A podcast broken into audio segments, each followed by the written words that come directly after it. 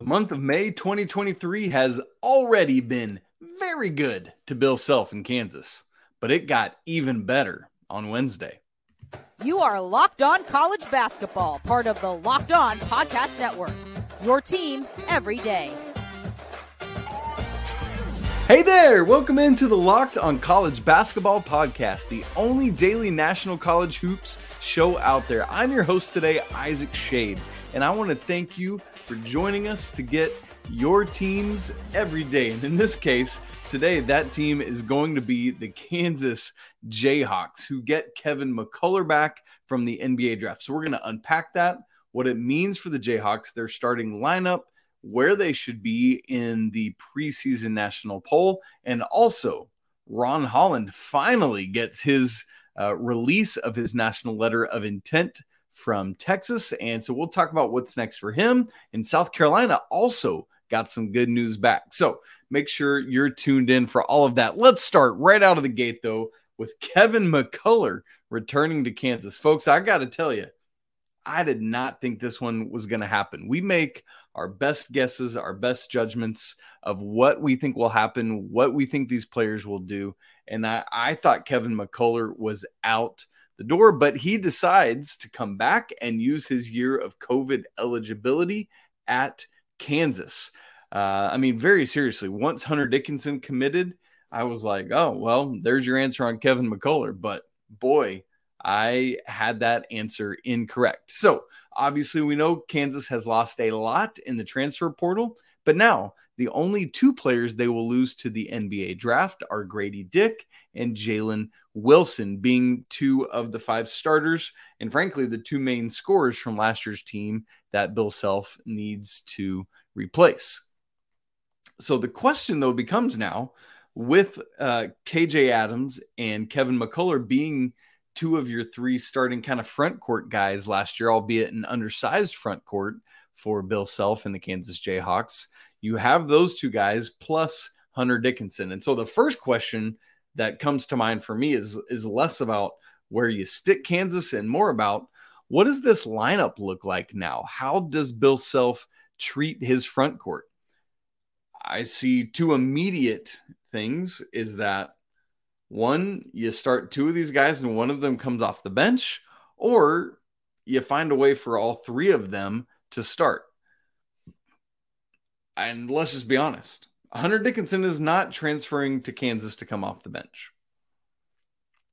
Let's also be honest about this. Both Kevin McCullar and KJ Adams were starters last year for Kansas. Now, I would think it more likely that one of them would come off the bench than Hunter Dickinson, but I just don't see a scenario where any of those three players are coming off the bench for Kansas in the 23 24 season. So as we look at last year's starters who started 33 of the 36 games for Bill Self's team, you had Dajuan Harris, Grady Dick, Jalen Wilson, KJ Adams, and Kevin McCullar. And so, as we've already said, Dick and Wilson are gone, and Adams and now McCullar, along with Dajuan Harris, who I think is one of the best point guards in the entire country, those three are back. And when you get 60% of your starting lineup back, to a team like Kansas, that's a big deal. Similar to like Duke getting four of their five starters back for next season. Not to mention, you get three of those five back, plus you get Hunter Dickinson, who we've already talked about, the transfer from Michigan. You get Arterio Morris, a transfer coming in from Texas. You get Nick Timberlake and his superb outside shooting transferring in from Towson. Not to mention a tremendous freshman class coming in, headlined by, in my opinion, Elmarko Jackson. And so, uh, as we look at, okay, what does this starting lineup look like? Well, Dajuan Harris, I, I think to me that is a no brainer. Hunter Dickinson, I think to me that is the second biggest no brainer, even before Dajuan Harris, or excuse me, even before KJ Adams and Kevin McCullar. You might come back at me on that, and I, I hear that argument, and that's fine. But I would go with that the guy at the one and the guy at the five as your two most, well, duh, they're starting things. But then I legitimately do think if I were sitting in Bill Self's shoes, I would have KJ Adams and Kevin McCullar in my starting lineup at the essentially three and four. Who plays what? It doesn't really matter, especially in this day and age. But that that's kind of they're going to be my three and four. So all of that then means that the the open competition is for the starting shooting guard position. And I could see a world in which that's Arterio Morris. I could see a world in which that is Elmarko Jackson coming in as a freshman. And I could see a world in which that is Nick Timberlake in his shooting coming in from Towson. Now, keep in mind, we had just said uh, a few minutes ago last year for Kansas, as Jalen Wilson went offensively, as Grady Dick offen- went offensively, so went the Jayhawks. But it's those two guys that are out the door. Now, Dajuan Harris is a great facilitator and playmaker, so that is a nice thing to have but that means that he's not really the guy that you're going to rely on for, you know, 16, 17, 18 points a game. Probably. Also, KJ Adams and Kevin McCullar were not those guys either. Now, thankfully, you've got Hunter Dickinson, who can be more of a play through me type of guy, who can be uh, a very high level scorer. But as I look at that lineup, those four guys, what I see a need of in a big way is shooting. And of those three, Arterio Morris, Marco Jackson, and Nick Timberlake, it's Timberlake that is the proven commodity there. And so, as I'm looking at a starting lineup for Kansas today, as we're looking at it, uh, the day after Kevin McCullar announces he's coming back, that would be Nick Timberlake. And so, if I'm Bill Self, that's probably where I would start. Obviously, depending on how things go in preseason and practices and all that. But the fact that you've then got Arterio Morris and Marco Jackson and others is a big win. And so, um, if things don't go well with Timberlake, you've got a backup there. Um, but I, I love that competition that you have available to say, all right, let's see who slots in the best alongside those other four. But again, I'd give Timberlake the early nod in that debate for the fifth starting position. Nice thing is, regardless of who starts, you got a nice couple pieces coming off the bench. So we want to look at that as well as where does Kansas now slot in in the preseason rankings. We'll look at that all in just a second. But first, I need to tell you that today's episode is brought to you by our friends Birddogs. As we move into summer and short season, I just got a couple pairs of Birddogs myself for the very first time. Now, I don't know about you. Usually with shorts, I'm like, all right, cool. It's a pair of pants, whatever, right? But it's different with Birddogs. Like I look forward to it. I look I I enjoy wearing them and I know that sounds silly, but it's really true. I love the way they fit. I love how I feel when I'm wearing them. I love like the stretchy material that they have. I think that's big part for me of the comfort comfort, excuse me. I love also that they're versatile and they can work in different environments, professional environments, chill environments, going out on a date environments, whatever it may be. I love these Birddogs so much. And on a very practical level, I'm just hot a lot of the time. And with that liner that Birddogs shorts have, it keeps me really cool. And I'm very thankful for that. So if you want to feel comfortable like me, go to birddogs.com slash locked on college. And when you enter promo code locked on college, they'll throw in a free custom Birddogs Yeti style tumbler with every single order.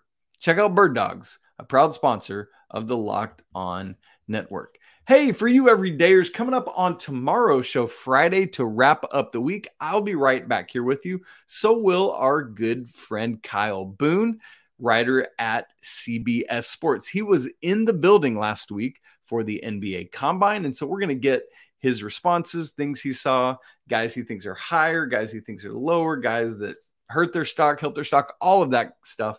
Great conversation. You everydayers, make sure you're here. If you're not an everydayer, you need to become one. Come hang out with us at Locked On College Basketball. Would love for you to be part of that as well. All right, let's get back to this Kansas conversation.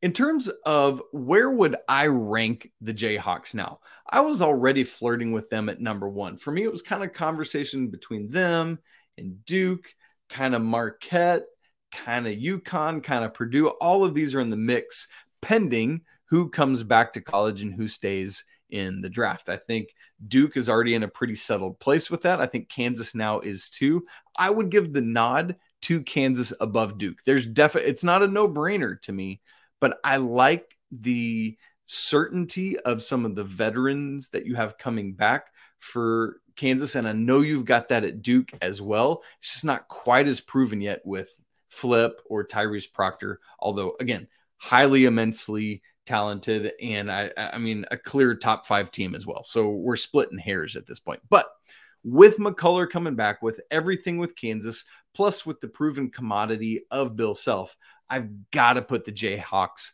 back at number 1. For like kind of unquestioned. It would have been so already if Mackenzie Mgbako had chosen Kansas over Indiana. He did not, as we know. Um, but again, now with McCullar coming back, it's like, yeah. It also makes you wonder had he already kind of decided that? Did Mackenzie Mgbako already know that when he made his decision? Or did McCullar make his decision after that? Uh, that's something interesting to just think about and keep your eyes on. But with McCullar coming back, with what that means for this team in terms of starting capability and depth, I love it because you've got that starting five that I'm projecting right now. Again, Dajuan Harris, Nick Timberlake, KJ Adams, Kevin McCullar, and Hunter Dickinson. And then that means you've got Arterio Morris capable of running the second unit for the Jayhawks. And you you bring in a five-star high school talent. I know it's his second year removed from high school now at this point, but man, I, I think the only reason he didn't get too much time at Texas last year was just a backlog of guards in front of him. And so if I'm Bill Self, I feel pretty comfortable handing over the second unit to Arterio Morris and saying, have fun, you know, go get it. But then you also have the incoming freshman class again, who I believe is led by Elmarko Jackson and love what they're going to bring and what Bill Self will get out of them as always. Keep in mind, Bill Self is a, a coach who doesn't utilize his bench all that much. Um, and when I say all that much, I'm talking about like bottom 10 in all of division one in bench usage. And so don't don't expect too much out of players beyond that that starting unit, maybe two more, maybe three more guys off the bench as well. And so we're going to see like MJ Rice came in high level five star recruit last year, hardly any burn for him. And so, you know, I think there's going to be a lot of time for Arterio Morris. I think there's going to be a lot of time for Elmarko Jackson. Beyond that, we're just going to have to see how things unfold. I mentioned off the cold open of the show, uh, Bill Self, you know, has had a good May with getting Hunter Dickinson. And this is uh, making May even better for him with getting back Kevin McCullar to that point, let me read a quote to you from him. He says, quote, this is a big day for Kansas basketball. We've had a lot of good things happen through recruiting this offseason, but nothing, nothing that has transpired this offseason was bigger for KU basketball than having a seasoned veteran like Kevin McCullar return to our program. Again, hear me highlight that one more time. Nothing that has transpired this offseason was bigger for KU basketball than getting McCullar back. Now, whether that's a true and honest statement or whether that's Coach Self just giving a little push and encouragement to his returning guy, that speaks volumes to me. Hearing Bill Self say those words and knowing what a big deal that is.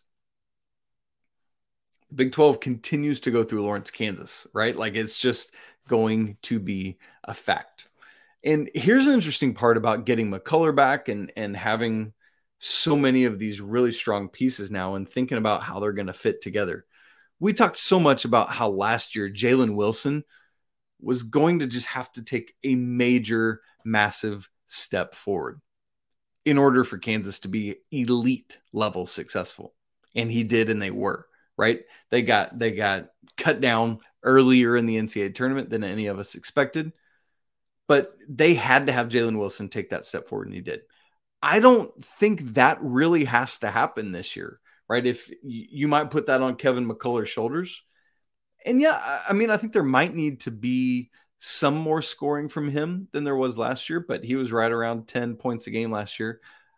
For me, it's about him continuing to guard and defend at the elite level that he does, scoring enough, but letting like that piece fit, letting the Hunter Dickinson piece fit, letting the Dajuan Harris piece fit, letting the Nick Timberlake piece fit, letting the KJ Adams piece fit. Let everyone do what they do best. And to me, I see a recipe for this adding up to a, a lot of wins yet again for Kansas in what's going to be a new look Big 12 next season. And so I, I, just don't think Kevin McCullar is going to have that same pressure on him as did Jalen Wilson in 22 23. There are others that can step into that capacity. There's there's less pressure for him to have to take more on offensively, which I, I wouldn't want to draw away from his defense. I, I want him to be that just defensive stalwart that he is. And I mean, is a legit contender once again this year for National Defensive Player of the Year. I don't want to ask him to do too much offensively. And yeah, I think Kansas is going to be in a great place and just fine.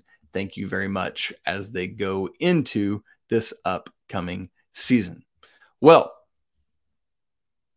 great news for people that hope they can get Ron Holland on their team. The number one or two player in the class of 2023, the only five star remaining that is uncommitted, was finally released from his national letter of intent. And we will need to talk about what's next. We're going to do that in just a second. Anytime you can get a player that is a top five caliber player in his class, your tail starts wagging. Texas had that in Ron Holland, and then he decommitted from the program. He asked for his national uh, a release of his national letter of intent, and I mean everything pointed towards that that being a thing that was going to happen, but it's just drawn out and only just now has it happened earlier this week. So Ron Holland officially has been released from his national letter of intent by Texas he had mentioned at the time he asked for this release that he was going to still consider Texas. I just, I don't see that happening if we're being honest. And so as you look at things, it feels to me, and maybe to some of you, that this is down to two options, only one of which is a college option. Um, the the news of the national letter of intent release was first reported by Jon Rothstein, but then Paul Biancardi uh, tweeted out about it and talked about how he will be going Holland, that is, on a visit this week to G League Ignite to their program. Uh, I would love to see Ron Holland in college, but I could see that G League route making a lot, a lot of sense. Now, if Holland does stay in college. Seems like Arkansas is the likely landing spot for that. That's been the buzz, that's been the news, and there's nothing to dissuade me, at least at this point, from thinking that that would be the reality. So, right now, as I look at it, Ron Holland, number one player at 247 in the class of 23, number two player at ESPN in the class of 23, only uncommitted five star in the class down to what I perceive to be either Arkansas or G League Ignite. This would be, I, I don't think I can express how huge it would be for Eric Musselman's team to land Ron Holland services. You're still waiting on Trevon Brazile to get back from injury and, and other things. Obviously, the backcourt is just absolutely overwhelmingly loaded. And so, what Ron Holland could bring in in the front court as a forward, um, cannot be stressed enough what a big deal that is. Even though he is a freshman, there's just a, a lot there that is extremely, extremely desirable. Now, being that it's late May as we're having this conversation, being that it's late May as Ron Holland is just now getting released from his national letter of intent, there's a lot of things to me that suggest he's not going to stick around in college and that he will indeed go to the G League Ignite program. Part of it is a financial thing. Um, obviously, with NIL, I know we're talking about his NLI, his national letter of intent, but with NIL, name, image, and likeness, there there is a lot of opportunity for Ron Holland to make a lot of money in college. But the same is true of the G League Ignite program. Meanwhile, he doesn't have to acclimate and do school and all that and, and learn in a team and a program and, and things of that nature. He could just go make money and be a prof- essentially a professional athlete already learning on the on the fly on the job from NBA people how to be an NBA person. You know what I'm saying? That that just seems to make a lot of sense to me. If he would get the same kind of money as say Scoot Henderson who you know, is about to be drafted either second or third in about a month or so. Um, Henderson signed a two year deal. And if I remember correctly, the terms of the deal were a million dollars split across the two years. So $500,000. So I would imagine Ron Holland would command, command, excuse me, right about that same amount of money, $500,000 over the course of this one year. Now, I don't know if he could get that or match that or whatever at Arkansas. Maybe there's a booster that wants to step up and make it happen or whatever it is. I don't know. But that's a lot of money to turn down when you're not already committed and going. Here's the thing though for me, for the sake of our program, for the sake of college basketball, I would love Ron Holland to take a stop in college basketball for a year. Now, the sport's going to be fine without him if he goes on to G League, but uh, it would just mean so much always means so much when you're able to keep players around even if it is just uh, a little lease as you would think about it before he would ultimately enter the 2024 nba draft. Now here's the thing. Regardless of what the option is whether it's arkansas or g league or you know maybe some third option that we're not even thinking of or talking about right now. Maybe there is another college that swoops in uh, whatever that may be.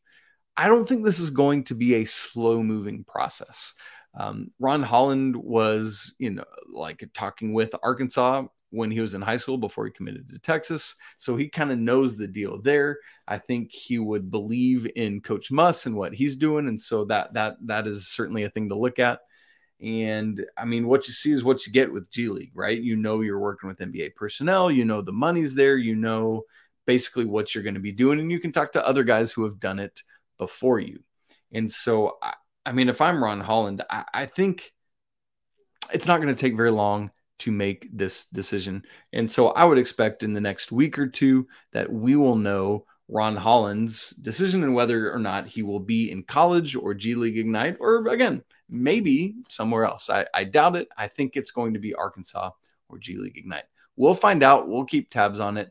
And obviously, Andy and I will keep you up to date on the show.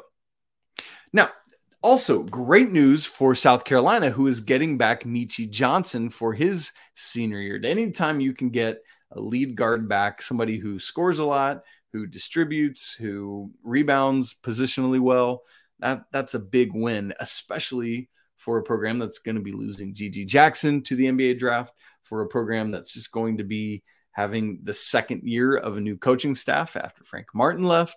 And so uh, the, I, I don't think I can state enough what a big deal this is for South Carolina. Now, Meechie Johnson, right behind GG Jackson last year, second on the team in scoring with 12.7 points per game, led the team in assists, 3.6 per game. And as a 6'2 guard, was a pretty good positional rebounder, had 3.7 rebounds per game. Keep in mind with Johnson, he played a couple years first at Ohio State last year at South Carolina, and then this year at South Carolina as well. Now, also, technically, Meechie Johnson has two years of eligibility left because this this upcoming senior class is the last one that has that COVID eligibility. So Meechie Johnson coming back for a senior year, but could play another one beyond that. So great for the Gamecocks to get him back from the NBA draft. Great for college basketball to get him back from the NBA draft. Will be um, it will be interesting to see what kind of effect he has on the SEC this upcoming season. Friends, thanks so much for making Locked On College Basketball your first listener watch every single day. You everydayers, once again, please make sure to join me and Kyle Boone on tomorrow's show to unpack the NBA Combine and everything he saw uh, behind the scenes there and impressions and all of that. If you would go leave us a review on Apple Music or anywhere else you can find reviews, five stars, please, and talk about why you love this show so much. If you haven't already, go and subscribe to the show. As the time, I'm going to check it in real time. But last time I checked, we were just 17 subscribers short of reaching 1,000 on YouTube. Yes, it is still at 983. And good news for all of you uh, if you hate my hair, once we get to a thousand, it's going away. I'm going to shave it off. I made the decision. I do it every two years, and I just felt like a good marker in the sand was when we hit a thousand YouTube subscribers. So the more you subscribe, the quicker this goes away. Unless you love it and maybe you want to unsubscribe. Hopefully not, but you know, whatever. Also, smash the like button, comment on the show. We'd love to know uh, what you think about Kansas. We'd love to know where you would rank them, what you think about Kevin McCullar coming back. Also, uh, where do you think Ron Holland is going to land? Let us know that as well. Also, I want to say, as always, apologies to the lawyer family. Hey, go Wildcats! And until tomorrow, peace.